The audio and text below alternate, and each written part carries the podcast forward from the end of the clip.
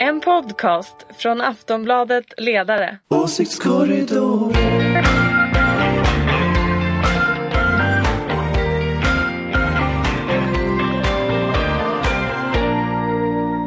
Okej, hej och välkomna till Åsiktskorridoren. Efter en veckas uppehåll, vi hade höstlov förra veckan, så är vi nu tillbaka.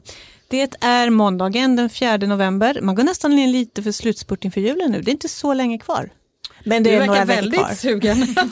Börjar redan prata Ja, om jul. faktiskt. Jag äter lussekatter i helgen, jag är lite sugen. Eh, Men vi ska prata svensk inrikespolitik som vanligt och med oss har vi Ulrika Schenström som är moderat. Ja, hej hej. Vi har från Aftonbladets oberoende socialdemokratiska ledarredaktion Jenny Wemberg Ja. och Anders Lindberg. Ja, Välkomna allihop. Jag heter Tackar. Anna Andersson. Hörni, Arbetsförmedlingen ska vi prata om. pratar vi inte om julen först? Ja, jag pratar Eh, alltså, jättegärna jag om vet jag är att det är väldigt väldigt många som i vill Mm. partipolitisera julen har man ju förstått. Men det tycker jag inte vi ska ägna oss åt här Jag, jag noterade att Schibsted faktiskt har tagit ställning i den här striden. För Asså? i våran sån här Ska vi fira monter, vinter, eller i våran monter så står, som man får beställa lunch här borta, där står det faktiskt julmust. Bara julmust, så Schibsted har tagit ställning i Där kulturkriget. satte vi ner foten. Här är ingen vintermust inte. Nej. Nej, Ingen fråga för liten att strida för. nej. Det måste vara den dummaste ta- debatt vi som har hänt nej tror jag. jag orkar inte ens. I alla fall eh, det här året. Men, Men det du är lite inledde- sugen Anders, jag ser Ja, det. men det är ju lite roligt att, de, att det är så dumt men, men det är klart att, att eh, Ikea det valsar ju fortfarande runt på Twitter nu att Ikea inte skriver julkollektion om, om sina vintersaker då. Så Ikea har gått i svaromål, har ni sett det? Men, Man det kan var inte det här Danmark-Norge eller? Ja, Ikea har gått i svaromål. De har fått kritik för att de inte kallar julsakerna jul utan att det heter, vinter. Och då har Ikea påpekat att men det har alltid hetat vinter och så har de publicerat, och det har tydligen gjort det dessutom, en, en bild på en champagnekylare för nyår och frågar folk lite retoriskt om de verkligen ska kalla en champagnekylare för nyår för en julchampagnekylare. Så Ikea har liksom gått in i kulturkriget Att för att man försvara. Ja. sig. Då. Det är ganska roligt. Allt det har är väl bara- en svensk tradition det här med en liten eh, politisk strid lagom Absolut, inför jag jul. känner om någon- att eh, Lucia började liksom ge med sig lite grann men nu är man inne på det här med vad man egentligen, helgskinkor och vad det var. Ja, Hur som helst, jag försökte, hörde ni det? Jag sa Arbetsförmedlingen, alla suckade djupt. Men vi ska prata om så, så, vi ska prata om Arbetsförmedlingen. Punkt nummer 18 i januariöverenskommelsen som inleds med Arbetsförmedlingen reformeras i grunden och som avslutas med inom parentes Förändringen av Arbetsförmedlingen ska vara fullt genomförd under 2021. Vi går nu mot slutet på 2019 kanske jag ska påminna om. Eh, sen har vi det faktum att förra årets M och KD-budget tog pengar från Arbetsförmedlingen som den nuvarande regeringen inte gav tillbaka. Eh, och nu står vi alltså inför den här stora reformen eh, enligt januariöverenskommelsen där eh, dagens arbetsförmedling i princip ska bli en tillsynsmyndighet och själva arbetsförmedlandet ska läggas ut på privata aktörer. Och alla verkar avsky den här reformen. Hur har vi hamnat här? Ulrika? Ja, det är obegripligt för att eh, pratar man runt med, ja, oavsett färg på bakgrund på nationalekonomer som ändå trots allt är bra på att titta på rekonstruktionen här så är ju alla mot det här. Eh, man kan möjligen vara för vissa delar men i så fall så kanske man ska göra det i någon slags eh, ordning och på en väldigt lång sikt.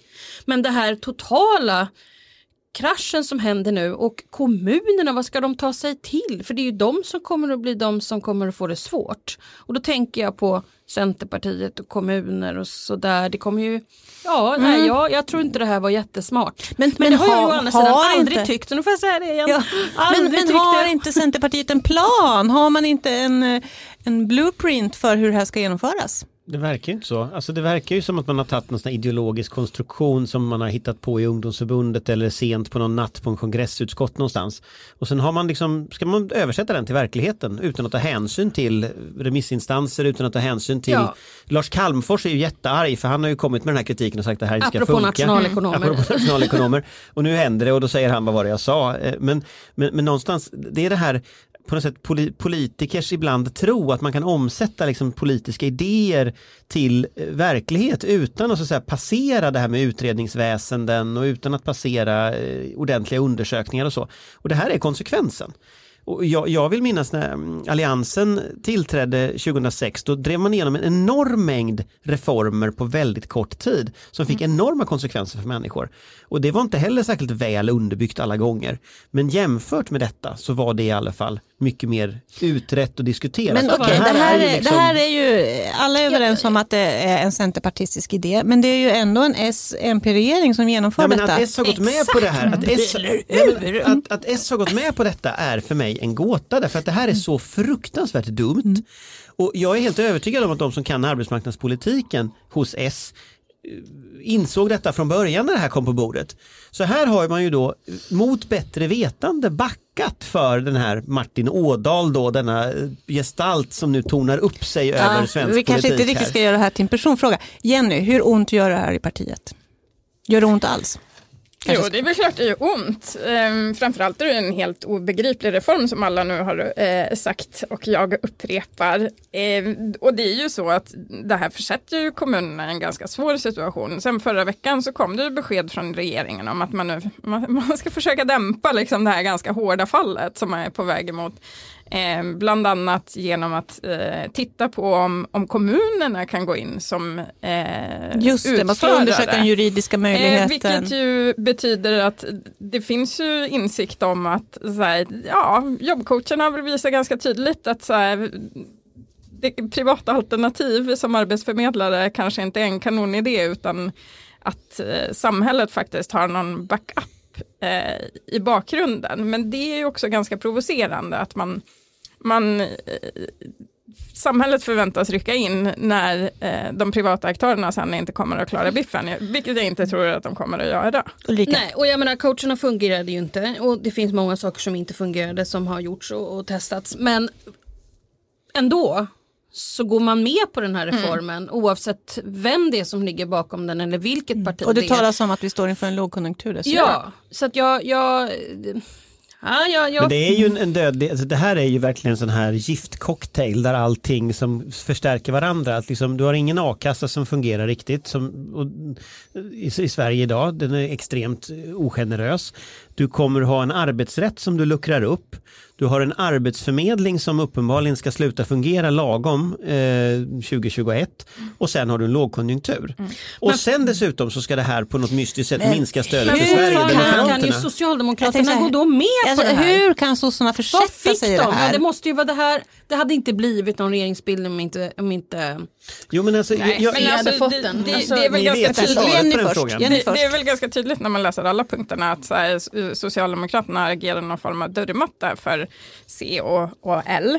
Eh, det är ju väldigt lite socialdemokratisk politik överhuvudtaget i januariavtalet så det, det är väl inte särskilt förvånande. Sen kan man ju tycka att eh, det Men det är sån ytterligare- paradgren. Jo men det blir ju också ytterligare ett svek, dels mot kommuner Eh, som faktiskt, ja men de kommer ju att se effekter av det här. En icke fungerande arbetsförmedling riskerar ju att leda till fler som faktiskt hamnar eh, och tvingas ta emot försörjningsstöd, eh, vilket ökar kostnaden för kommunerna. Eh, och det är ju ett ideologiskt svek någonstans. Sen är det ju så att Arbetsförmedlingen hjälper och arbetsförmedlandet eh, är ju någonting som, som människor som står väldigt långt från arbetsmarknaden, kanske inte har särskilt goda kontakter i Sverige, har svårigheter att komma ut, eh, har väldigt stor glädje av eh, att det faktiskt är en fungerande myndighet och nu ska man slå sönder det, eller man slaktar ju det. Liksom. Mm. Eh, nu har ju alla här suttit, inge, jag säger inte vad jag står i frågan naturligtvis, men ingen i den här studion verkar tycka om den här reformen. Samtidigt så skriver Maria Ludvigsson på det borgerliga, eller oberoende moderater Svenska Dagbladet idag, att eh, ändå ge reformen sitt stöd i den meningen, hon, hon till och med använde utropstecken när hon skrev att staten kan inte förmedla jobb. Ulrika, ligger det inte ändå någon allmänborgerlig poäng i att, liksom, att ta ifrån staten den här funktionen och Nej, lägga jag tror på nog i och för privata sig att aktörer? staten måste ligga, ligga som någon slags eh, garant för att det fungerar. Sen måste man ju testa sig fram för att det har ju heller inte fungerat att Arbetsförmedlingen har klarat av att förmedla jobb. Men man ska väl kanske inte, eh, vad ska man säga, experimentera heller å andra sidan. Och dessutom kanske inte rådande läge just nu när man dessutom visste hur det gick med coacherna. Så tror jag att eh, man kanske skulle utrett det här lite längre Eh, Men kan inte, man- jag tänker, då kan du inte förstå liksom den här Absolut. ideologiska Absolut kan jag ställningstagandet. förstå det. Absolut. Men det är lite frikopplat från verkligheten. Men det är väl bara Ja, en eller så här, vissa saker måste ju testas men i en lågkonjunktur är det ju svårt att, att, att göra detta nu. Sen kan ju hon ha ideologiskt rätt i att visst ska alla få, och staten, om staten inte klarar av att göra det så måste Hon någon menar att, annan att, det här var, göra det ett, att bättre. staten måste rullas tillbaka generellt. Absolut, liksom. ja, nej, men det kan man ju se Fast- ifall det inte fungerar. Men nu har det ju visat sig att vissa saker här inte fungerar och då måste man ju tänka lite så här, vara lite street smart och tänka att okej, jag har den här grundläggande uppfattningen att om staten inte klarar av att göra det så måste någon annan göra det. Men i en början på en lågkonjunktur när saker och ting dessutom har strulat till sig tidigare och du vet att detta är en sån enorm koloss som är troligen en ganska så, även om den inte fungerar så är det ändå en, eh, någon slags trygghet i kommunerna. Men det är också så att, att det, jag, jag tycker att det är ideologiskt fel. Alltså, Ja, jag du, tycker ja, du är ju sosse. Jo, men jag tycker också att, att man, kan, man kan ändå fundera på, vi, vi, vi har nu avreglerat område efter område efter område. Vi har avreglerat posten, så posten kommer inte fram. Vi har avreglerat järnvägen så inte den fungerar. Vi avreglerar arbetsmarknadspolitiken så den inte fungerar. På område efter område så har Ta man nu skolan testat nu det. också. Kom igen. Ja, jag, jag tänkte inte dra alla, men, men det är klart att friskolorna... det är klart att om du inför friskolesystem, skolval, du avreglerar hela systemet och sen så lär sig ungarna ingenting. Det är klart att någonstans längs vägen så borde man lära sig att det kanske inte är så att detta är lösningen. Eh, Och, och, och, jag menar, folk idag är ganska nostalgiska på den tiden man inte behövde hämta sin post i ICA. Alltså det finns också någon Alltså, just form. det är väl inte så Jo men det dumt? finns också någonting med det här. Eh, Robert Nyberg gjorde en sån kul teckning förra nyjulen. Han skrev så här om, om tågen kommer i tid, säkert som ett brev på posten. Och liksom hela den här avregleringssnurret nu, att gå in i ytterligare ett område med det, trots att vi vet att det inte har funkat på alla andra områden. Det, det, det finns en definition av vansinne som är att om man gör liksom samma sak Absolut, men igen nu, och men igen nu, och men nu har ju då resultat. Socialdemokraterna bidragit till detta Jo men just. Socialdemokraterna har inte varit emot detta sedan 90-talet. Det här New Public Management har varit en slags överideologi i samhället. Och det kanske är dags att vi börjar rulla tillbaka New Public Management. Att vi på allvar pratar om att de här lösningarna helt enkelt inte fungerar. Vi kan, och, och, och, Eller ser över vad det är vi som kanske behöver ska läggas till. förstatliga arbetsmarknadspolitiken igen, slänga ut de här bolagen som finns, förbjuda bemanningsföretag, alltså gå tillbaka till en mer organiserad arbetsmarknad. Det är också en fullt möjlig åsikt. Den är ingen som säger idag. Tycker du det?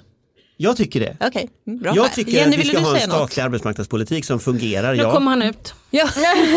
Och det är en sån bisarr uppfattning. Det är en sån bisarr uppfattning. Jenny, du säga något?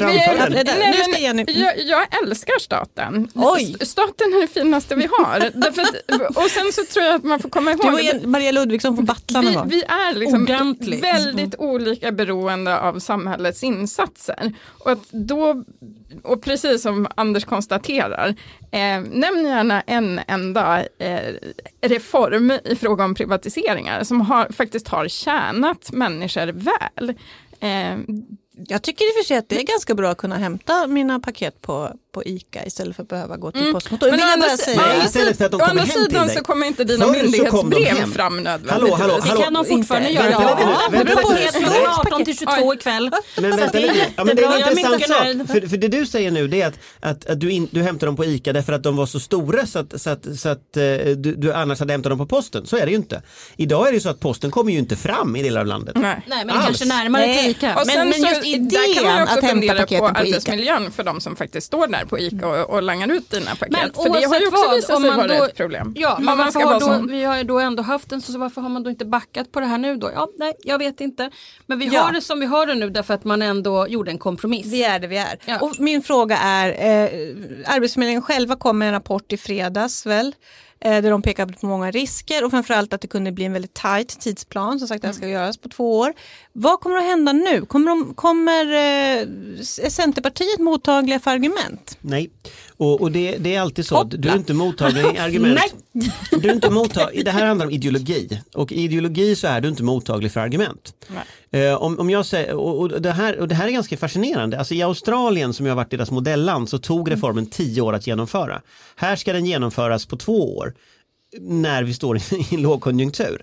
Alltså det, det, finns liksom ingen chans överhuvudtaget ens på den här servettskissen som det här kom fram att detta ska funka.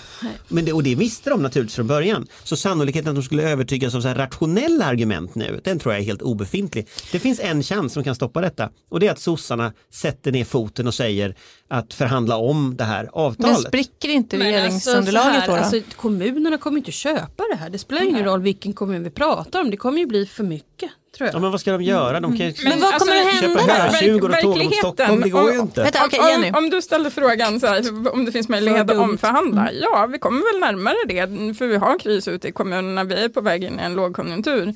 Eh, Jag tror att eh, verkligheten kommer att, att luckra upp eh, januariavtalet, för, för det finns så mycket som, som inte kommer att fungera i, i det ekonomiska läge vi är på väg in i. Ulrika, vad tror du kommer hända nu? Nej men jag tror faktiskt att kommunerna kommer att börja bråka.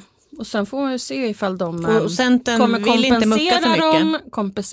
Nej, alltså jag har aldrig, som jag har sagt många gånger tidigare, jag har aldrig sett en socialdemokrat som har lämnat ifrån från sig ordförandeklubban frivilligt. Så att jag menar, de kommer väl hitta på någonting och krumbukta kring här nu. Så att Kommunerna liksom- har ju via SKL krävt full Absolut, kompensation. men man kan ju bråka lite mer än bara genom SKL. Ja, Mm. Inget illa mot SKL men, men eh, det finns Nej, ju andra men sätt. det, det finns ju krav på full Ja. kompensation för att utföra då arbetsförmedlarna. För att jag tycker faktiskt att historien visar att i valet mellan verklighet och ens visioner från ungdomsförbundet så är det rätt många politiker som väljer visionerna från ungdomsförbundet.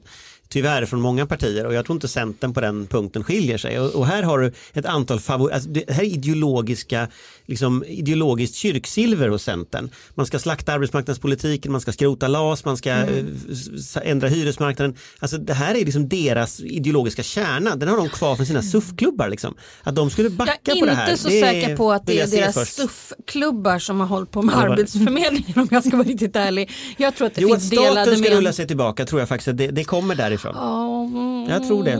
Jag tror att det finns delade meningar om det men eh, fine, nu är vi där vi Ja, är det i är alla fall. det det är din Vi- vi ska gå vidare. det. Jag känner mina centerpartister bättre än du. Mm. Jo, det är jag övertygad om. Okej, vi ska gå över till en annan del av Ulrikas allians. Eh, vi byter ämne med andra ord. Känns som det är härligt idag. One of those Vi days. ska nämligen prata om Kristdemokraterna. De håller riksting helgen som kommer. Ulrikas kristdemokrater. Nej, Ulrikas allians, så långt kan vi sträcka oss. Men inte längre, det tycker jag faktiskt inte. Eh, KD är ju inte längre det ständiga krispartiet som de har varit i mannaminne får man nästan säga, ända sedan de kom in i riksdagen. Utan ligger nu stadigt, flera procentenheter över spärren. Eh, de ligger inte på vårens rekordsiffror, de låg på 12-13 procent, men på 6-7 procent ganska stadigt sådär. Det här måste vara ett parti som mår väldigt bra som träffas till helgen. Vad tror ni? Jag tror de mår ganska bra. Sen tror jag de trodde att det skulle gå bättre. Eh, Du tror inte de är nöjda? Nej, för att de låg ju väldigt mycket högre Mm. innan den här Lars Adaktusson-fadäsen inträffade. Eh, Då var de ju Då ändå touchade uppe på faktiskt. 12 Ja, och sen 12, efter det så 13%. mm, blev det lite sådär. Så att, ehm, Du menar att det visar på någon här, potential? Man måste ju ändå tänka så här, Kristdemokraterna är ett parti som alltid har legat vid ruinens brant. Alltid på väg att nästan inte finnas kvar i över 4 procent. Så det är ju väldigt tuffa människor som är med i det där partiet. Luttrade typer. Luttrade och eh, Vana vid starka, motvind vi är vana vid snålblåst. snålblåsten och sådär. Så att, Men det det, finns det är ju inga som ger upp i första taget. Man kan ju säga att det finns nästan något religiöst över dem. Ja, idag. Vad Nej, men det gör ju det. Han har haft när man pratar, när man pratar, jo det har haft. När man pratar om, med kristdemokrater så, så de är ju partilojala och de är ju ordförandelojala på ett väldigt fascinerande sätt. Eh, Och historiskt så kan inte jag riktigt minnas det när man pratade med kristdemokrater. De var mycket mer så här frispråkiga och tyckte olika och det var lika många falanger som medlemmar och det var biståndskristdemokrater mot eh, KDU och alltså det var massa sådana konflikter. Nu är alla så här hylla Ebba, hylla liksom, eh, och det, det, det är någonting osunt tycker jag i partier som hamnar i det där.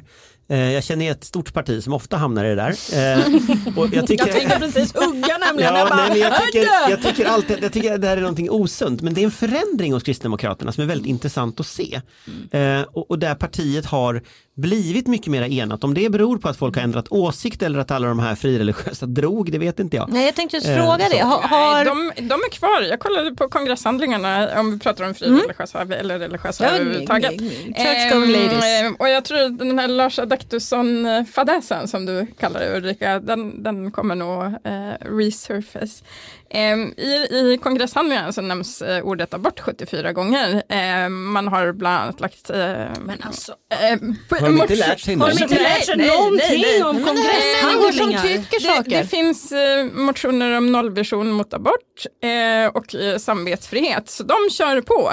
Eh, vilket ju är ganska intressant, fast egentligen inte eftersom de, de ju faktiskt har en, en, en, en religiös klangbotten i sin politik. Ja, men precis. precis. de här partiledningarna, alltså, de måste ju styra sin egen kongress. Men folk måste väl få motionera? Men jag anar, jag anar vad jag ska skriva nästa valrörelse Ja, men jag, då vill jag jag vet inte om vi har kommenterat det, att SD har ju svängt i sin abortpolitik. Och Nej, har ju men med... alltså, Ah, det där är väl Jenny? ändå, alltså de ska men de ju har varit och touchat. avvakta eh, domslut i Europadomstolen var väl det de egentligen skulle göra i fråga Men om var väl samvetsfrihet, men det här var väl att de skulle sluta driva kravet på sänkt eh, gräns för fri abort från vecka 18 till vecka 12. Ja, Det, stämmer skulle de släppa. Eh, Okej, men tillbaka till KD, det var bara en parentes. Jag tänkte på det. Det är lätt att blanda ihop de partierna annars. ja. Jag säger ingenting. Eh, jo, men har ledningen, alltså så Ebba Busch Thor verkar ju sagt vara oerhört populär i de egna leden. Har hon vunnit alla nödvändiga strider i det här partiet? Jag, jag tror inte hon har vunnit en strid som är lite intressant och det är om vi ska prata på riktig politik. Så, men, men, Mm. Låt oss. Mm, låt oss prata om budgetar. Så, så pratar hon om sig själv som ett välfärdsparti. Mm. Och tittar man då på konsekvenserna av MKD-budgeten så är det en slakt av välfärden. Eh, tittar man på hennes egen historia i Uppsala som kommunalråd så är inte den särskilt lyckad när det gäller äldreomsorgen. Tittar man på kristdemokrater runt om i landet så är det alltid så att kristdemokrater med några få kommuner som undantag sitter med moderater som sänker skatten. Och det är klart att, att tittar man den stora striden hon skulle behöva vinna om hon ska bli välfärdspartiet i, i, i borgerligheten det är att faktiskt ha en skattenivå som kan betala det här. Eftersom krisen i välfärden och här har vi så att säga, motsvarande som i Centern med att verkligheten hinner ikapp arbetsmarknadspolitiken. Verkligheten kommer att hinna ikapp Men Kristdemokraternas har hon välfärdspolitik. inte det tror du i sitt eget parti? Det är en sak att ta fighten med moderater. Då skulle men... hon behöva ligga mycket högre eh, budgetmässigt sett eh, för att våga göra det. Och sen om det är i partiet eller utanför, det kan ju inte jag säga. Liksom. Men alltså- Men MKD-budgeten var en moderatbudget med en kristdemokratisk underskrift. Det var inte en MKD-budget. Okej, Ulrika. Ja, Det, det, jag tänkte lägga till en annan grej här och det är att alltså, Kristdemokraterna är ju ett parti som jag många gånger pratat om vad gäller eh, flyktingar så var ju det det parti som gömde flyktingar och var väldigt humanitära. Och den falangen finns ju fortfarande kvar fast kanske inte är i själva partiledningen eller så. Den tror jag ändå känner sig lite förvirrad om jag ska vara riktigt ärlig. Eh, Så att jag tror att man måste nog komma tillbaka till välfärdens kärna om man ska verkligen kunna samla många. Ja, Jenny. Men där kan man väl se att man har lämnat liksom frågorna om interneringsläger vid Sveriges gränser som, som man ju drev ganska hårt 2015 och idag pratar man ju landsbygd väldigt mycket. Ehm, även om det är ett ganska nyfunnet intresse som man stapplar sig fram, eh, Jo, men- men- försöker pröva sig fram inom. Ehm, och sen så pratar man ju välfärd. Det finns ju en del inom Kristdemokraternas socialpolitik som faktiskt man kan sympatisera med. Ja, jag tänkte ju säga det. Alltså, hon pratar ju mycket sjukvård, är inte det smart? Absolut, men då måste man ju ha en plan för hur man ska, ska, ska hon, då, då, då, Ta bort landstingen. Ska man ta bort landstingen Mm, och förstatliga den där vården då istället? Alltså man måste ju ändå ha någon slags reformidé Men det är här. här verkligheten brakar ihop. Alltså, Okej, vi förstatligar landstingen. Vad, vad händer då? Vi ta bort landstingen och förstatliga vården tänker Ja, du? förlåt. Men, men hon, hon, de säger faktiskt förstatliga sjukvården. Ja, ja. Mm. Och de använder ordet förstatliga som begrepp. Eh, och, och det här är liksom helt fascinerande. Tror vi på riktigt att staten ska sköta sjukvården i, ja, i Kiruna? Tror vi att det funkar i Jag tror Sverige? inte någon av oss här inne är expert på det utan det finns ju de som är det. Men man måste så höll ha att- en plan. Hur, hur härlig Jo, staten men- var. men och att den skulle finnas stat- överallt. Jag tycker staten är härlig men jag tycker att det finns en extrem funktion i kommunalt och regionalt självstyre. Självstyre från våran historia. Och ska man prata landsbygdspolitik och hela Sverige ska leva som ju de är inne i nu och sen ska de ta bort sjukvården i stora delar av landet för det, vi kan ju vara ärliga, det är det som händer. Alltså du förstatligar något för att strukturomvandla bort stora delar av Sverige som inte skulle få någon sjukvård. Alltså det- det kommer inte att gå ihop. Det är, liksom, det är två omöjliga ståndpunkter. Och det är som Folkpartiet, nu struntar de i landsbygden, men när de säger förstatliga skolan, vad det betyder är ju också att du kommer att slå ihop och rationalisera och att du lägger ner en massa skolor. Det är ju så. Mm. Framförallt tror jag människor inte alls är intresserade av det där. Eh, det här handlar ju om en närhetsprincip som man, som man vill slakta bort. Eh, det, det finns en väldigt stor poäng med att beslut fattas på rätt nivå och, och att de fattas på den nivå som ligger närmast människor. Eh, Vissa beslut ska fattas av kommuner, andra av eh, regioner eh, och vissa beslut fattas av staten. Det, det är en ganska rimlig ordning för att människor också ska kunna känna en större delaktighet i både samhälle och politik och känna att man kan faktiskt påverka sin, sin vårdcentral i Kiruna eller Hofors. Eh, de- den, den kopplingen försvinner ju om, om du centraliserar. Ulrika viftade. Men sen tror jag också att nu, nu försöker vi ändå förstå det här rent politiskt. Men jag tror också att det finns ju risk för att man har börjat prata landsbygd eftersom det finns en galtanskala. Och hon kommer ju inte ta sig in i Vasastan där jag bor så att säga. Där Ja, gall där tar sig råder. sossarna in istället. Ja det kan de göra men även Centerpartiet kan ta sig in där. Alltså det finns ju det, och och det är därför man, jag tror att man har börjat prata landsbygd för att man tror att det är där man kan börja ta. Så att det, det finns ju, och det här är jag varnat för, när man tror, tittar lite för mycket på trackings och på opinionssiffror och sånt där och så börjar man tänka där kan jag ta istället för att gå till sig själv och tänka vad är det jag vill, var, varför vill jag förändra världen, var, vad gör jag här som politiker, varför vill jag överhuvudtaget vara politiker. Och då kan det ju finnas bra siffror att titta på så att man har någon slags trendinriktning men du måste ju också titta på hur olika myndigheter kommer med för typ av olika eh, eh, siffror på hur hushållen ser på framtiden som Konjunkturinstitutet. Och, alltså du måste ju titta på din omvärld på något annat sätt än just tracking. Så jag tror att det här stad och land, det är ingen som blir eh, lycklig över att man tar avstånd från stad och för land eller för stad och mot land. Utan vi måste ju se till att alltihopa hänger ihop. Ja, och det är ju det som saknas idag. Men jag tänkte säga den stora, stora, om vi ändå ska återvända lite grann till spelteori trots Ulrikas lilla utläggning nyss, eh, så är det ju ändå så här regeringsunderlag. Eh, och eh, Busch säger själv att hon, hon och, det är hon, KD och Moderaterna som kan förhandla med C och S, nej förlåt L och SD ser hon. Eh, C är välkomna men hon ser inte att de verkar röra på sig överhuvudtaget. Eh, finns det egentligen några hinder kvar för att liksom SD skulle ingå i ett regeringsunderlag? Jag tror inte det finns några hinder för någonting. Eh, så, och dessutom om SD nu enligt den trend som vi ser som inte behöver vara sanning, inte den heller, att de blir det största partiet eller lika stora som S, eh, så kan jag ju säga att det kommer att bli det kommer att bli jättestora problem för S, det kommer att bli jättestora problem för arbetarrörelsen. Det kommer att bli jättestora problem för LO och fackklubbarna ifall det flest är SD. Hur kommer det bli med pengarna till S? Hur kommer det se ut för S framöver? Så att jag menar, hela det här framtryckta eh, SD som egentligen bara kommer sig av att de andra har varit så otroligt dåliga på att ta tag i de samhällsproblem som har legat framför dem. För det här är ju ett symptom och inte så att man bara åh de är mycket bättre. Egentligen känner jag mig hemma här men det här det är ju för att man, man har varit besviken på sina egna. Men folk är ju inte bara besvikna, de är ju förbannade. Man fattar ju det. Liksom. Polisen kommer inte om du ringer. Eh, det kan vara skjutningar i området. Eh, det, det är så mycket får inte vård i tid i Nej, du primärvården. Får, ja, och, och funkar när du kommer till vården så, så får, får du träffa hur många läkare som helst. Det finns ingen kontinuitet i vården idag. Eh, på många håll i landet som är hyr, hyrläkarberoende eller hyrvårdsberoende överhuvudtaget. Om man då det är ju klart att många upplever ett stort svek från politiker idag och jag förstår dem. Det, Och så upplever man också tror jag att de politiker och de partier man har känt sig hemma hos Mm. under väldigt många år oavsett om det skulle vara Socialdemokraterna, Moderaterna eller KD eller så så har man inte känt att det har levererats eh, och det här har inte pågått nu under de senaste året utan vi pratar ju tiotals år. ja, det är ju Så en lång trend. optimistisk istället? Nej. Ja, jag tänkte också jag, jag det. tror, jag tror Jag nämligen, också får jag, vara får det. jag vara lite Först optimistisk? Anders, För jag, för jag tror nämligen att ni har helt rätt. Det är därför folk röstar på SD. Eh, sen är jag också för att SD är ett rasistiskt eh, parti och folk gillar inte utlänningar så då röstar man på ett parti som inte gillar utlänningar. Jag menar, det, det, det tror jag ligger i sakens natur också. Men sen så finns det en annan grej här och det är att man har faktiskt provat den där typen av rörelse vid makten. Man har provat den i USA.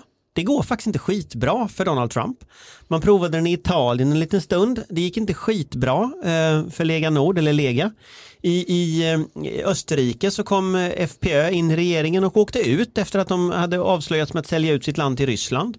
Och så vidare. Så att den här typen av rörelser, de, de vinner inte alltid. De vinner ibland, de förlorar ibland. Den här idén om att SD har någon slags naturnödvändig ökning, jag är inte säker på att den stämmer. För folk kommer att titta på Brexit, folk kommer att titta på Trumps valrörelse, folk kommer att titta på den allmänna utvecklingen runt omkring dem. Och så kommer de säga allt det där som ni sa. Och sen kommer ganska många också ställa frågan, men har SD några svar på det här då? Och svaret på det är ju nej. Men De det är inte är men ju så bara- fall- de håller fall- ju man med- Men, lite- men Anders, jag, jag håller med men samtidigt så måste då de andra partierna skärpa till sig när det gäller de stora Jag- penseldragen annars så funkar Ja, inte jag det tänkte, här. handlar det Absolut. inte, inte Men jag bara, handlar inte bara om också att man känner sig lite bekräftad av SD? Att SD bekräftar liksom, man Bilden, sig, det man känner, Ja, sen exakt. behöver inte och den vara att de andra partierna inte gör Men det. man upplever det. Ja. Men det är ju ganska sjukt att ett gäng glada Lundastudenter eh, har blivit den eh, svenska arbetarklassens val. Eh, de, de lyckas ju attrahera, man brukar ju prata om att det finns en distans mellan politiker och väljare. Eh, men trots att de på många sätt inte alls delar sina eh, väljares verklighet så lyckas de ju ändå tala till människor på ett sätt som människor uppenbarligen eh, attraheras av och är, beredda att lyssna. Eh, men det är ju också för, Att det, de alltså, har- att gå på ett SD-möte är ju att gå på ett väckelsemöte. Eh, det vet alla som har va- va- varit på de här eh, mötena de kör runt om i landet eh, på sina turnéer. Det är ganska läskigt. De är bra på det. De är Ja, de, de, de är jätteskickliga.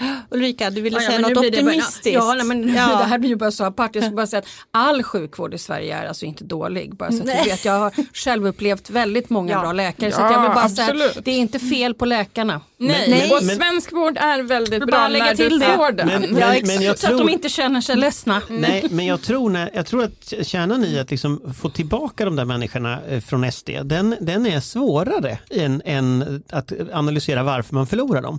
För det är klart att man har förlorat dem på grund av tillit, att, man inte, att de har inte förtroende för politiker, de har inte förtroende för medier, de har inte förtroende för fackliga organisationer och då går man till SD. Och frågan är hur man återuppbygger det där förtroendet. Och den, där tror jag ju någonstans att KDs idé med det, för att få de här väljarna, det är att låta som SD. Eh, jag tror inte det kommer funka. Nej, det kommer inte Och funka. just nu har Moderaterna lite samma idé att låta som SD. Eh, och, och frågan är då, kommer... Sossarna kommer snart också börja låta som Jag är SD. inte säker, det pågår en strid om sossarnas själ vet, just nu. men- Men, men, mm, och vem som vinner den striden, det vet man aldrig. Men, men, men, eh, Jaha, ja. nej, men man vet inte det. Men, men eh, jag tror att SD, M och KD, när de liksom har låtit som varandra i tre år, hur många människor vill faktiskt ha en sån regering? Det är inte jag hundra på att det är så många kvar. Alltså det, det finns också en viss fatig tror jag för det här hat, liksom, tonläget och ilskan och att alla är arga på allting och tar på korta poänger. Liksom, man tröttnar på det.